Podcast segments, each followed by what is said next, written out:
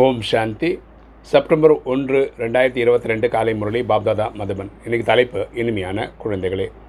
இப்போது பிராமணர்களுக்கு நீங்கள் தேவதைகளை விடவும் அதிகமான ராயல் தன்மையுடன் நடக்க வேண்டும்.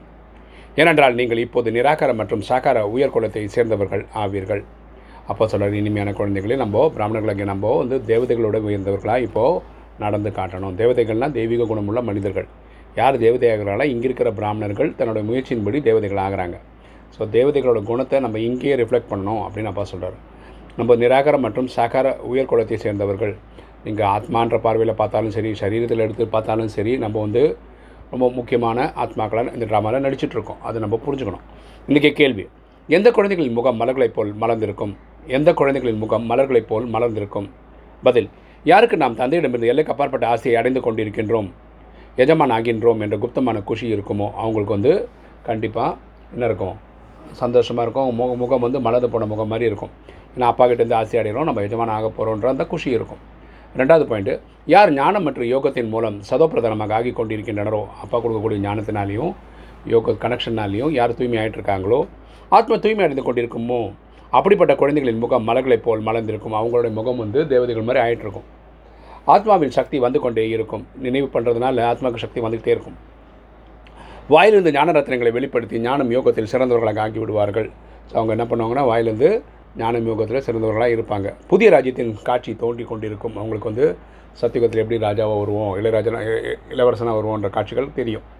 இன்றைக்கி தாரணை. ஃபஸ்ட்டு பாயிண்ட் தந்தையின் பெயர் புகழடையும் அளவிற்கு இனிமையானவராகவும் ராயல் தன்மை மிக்கவரமாக வேண்டும். அப்பாவோட பேர் விளங்க செய்கிற மாதிரி நம்மளுடைய நடவடிக்கைகள் இருக்க வேண்டும். யாரையும் கோபித்து கொண்டாலும் நிந்தனை செய்தாலும் புன்சிலுடன் இருக்க வேண்டும். நம்மளை யாராவது கேலி கிண்டல் பண்ணுறாங்க கோவப்பட்டாலோ நம்ம வந்து பணிவோடு இருந்துட்டு போயிடணும். ரெண்டு ஸ்ரீமத் படி முழுமையில் முழுமையான ட்ரஸ்டியாக ஆக வேண்டும். நம்ம ஸ்ரீமத் படி பரமேஸ்வரோட உயர்ந்த வழிப்படி நம்ம முழுமையான ட்ரஸ்டியாக இருக்கணும். எந்த தலைக்கீழ் காரியமும் செய்யக்கூடாது நம்ம தலைக்கீழான காரியங்களை செய்யக்கூடாது. முழுமையில் முழுமையாக பலியாக வேண்டும். நம்ம நூற்றுக்கு நூறு சரண்டர் ஆகணும். இன்றைக்கி வரதானம். மூததையரின் என்ற தன்மையின் மூலம் அனைவரையும் பாலனை செய்யக்கூடிய நல்ல உள்ள உள்ளுணர்வு மற்றும் சக்திசாலியான மனமுடையவர் ஆகுக. மூதாதையரின் என்ற தன்மையின் மூலம் அனைவரையும் பாலனை செய்யக்கூடிய நல்ல உள்ளுணர்வு மற்றும் சக்திசாலியான மனமுடையவர் ஆகுக. விளக்கம் பார்க்கலாம். எந்த ஒரு தர்மத்தை சேர்ந்த ஆத்மாக்களை சந்திக்கிறீர்கள் அல்லது பார்க்கிறீர்கள் என்றால் இவர்கள் அனைத்து ஆத்மாக்களும் நம்மளுடைய பெரியதிடம் பெரிய தந்தையின் வம்சத்தை சேர்ந்தவர்கள் என்று இருக்க வேண்டும். எந்த தர்மத்தை சேர்ந்தவங்களாக இருந்தாலும் நம்ம புரிஞ்சுக்க வேண்டியது இவங்கெல்லாம் இறைவனோட குழந்தைகள் தான். அந்த புரிதல் நமக்கு வரணும். பிராமண ஆத்மாக்களுக்கு நாம் தான் பூர்வஜ் அதாவது நம்ம தான் மூதாதையர்கள். பூர்வஜாக இருப்பவர்கள் அனைவரையும் வளர்க்கக்கூடியவர்களாக இருக்கிறார்கள். நம்மளுடைய வேலையே எல்லாருக்கும் பாலனை செய்வது அலௌகிக பாலனை சுரூபமான நீங்கள் பாபாவின் மூலம் அடைந்துள்ள அனைத்து சக்திகளையும் மற்ற ஆத்மாக்களுக்கு நிரப்புவதாகும். ஸோ பரமாத்மாவிட்டு வாங்கின சக்தியை நம்ம வந்து எல்லா ஆத்மாக்களுக்கும் கொடுக்கணும். யாருக்கு எந்த சக்தியின் அவசியம் தேவைப்படுகிறதோ அவர்களுக்கு அந்த சக்தி மூலம் பாலனை செய்வதாகும். நிறைய மக்கள் என்ன கேட்குற கேட்குறாங்களோ அவங்களோட தேவையை நம்ம பூர்த்தி செய்யணும். இதற்காக தனது உள்ளுணர்வை மிகவும் சுத்தமானதாகவும் மனம் சக்திசாலியானதாகவும் இருக்க வேண்டும். இதுக்கு நம்மளுடைய உள்ளுணர்வு சுத்தமாகவும் சக்திசாலி ஆத்மாவும் இருக்கணும். ஸ்லோகன் யாரிடம் ஞானத்தின் அழிபற்ற செல்வம் இருக்கிறதோ அவர்கள் தான் உலகத்தில் அனைத்தையும் விட மிகப்பெரிய செல்வந்தனாகும்.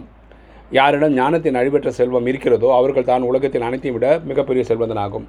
யார் மிகப்பெரிய செல்வந்தர்கள்னால் யாரிடம் ஞானத்தின் அழிவற்ற செல்வம் இருக்கோ அவங்க தான் ஓம் சாந்தி.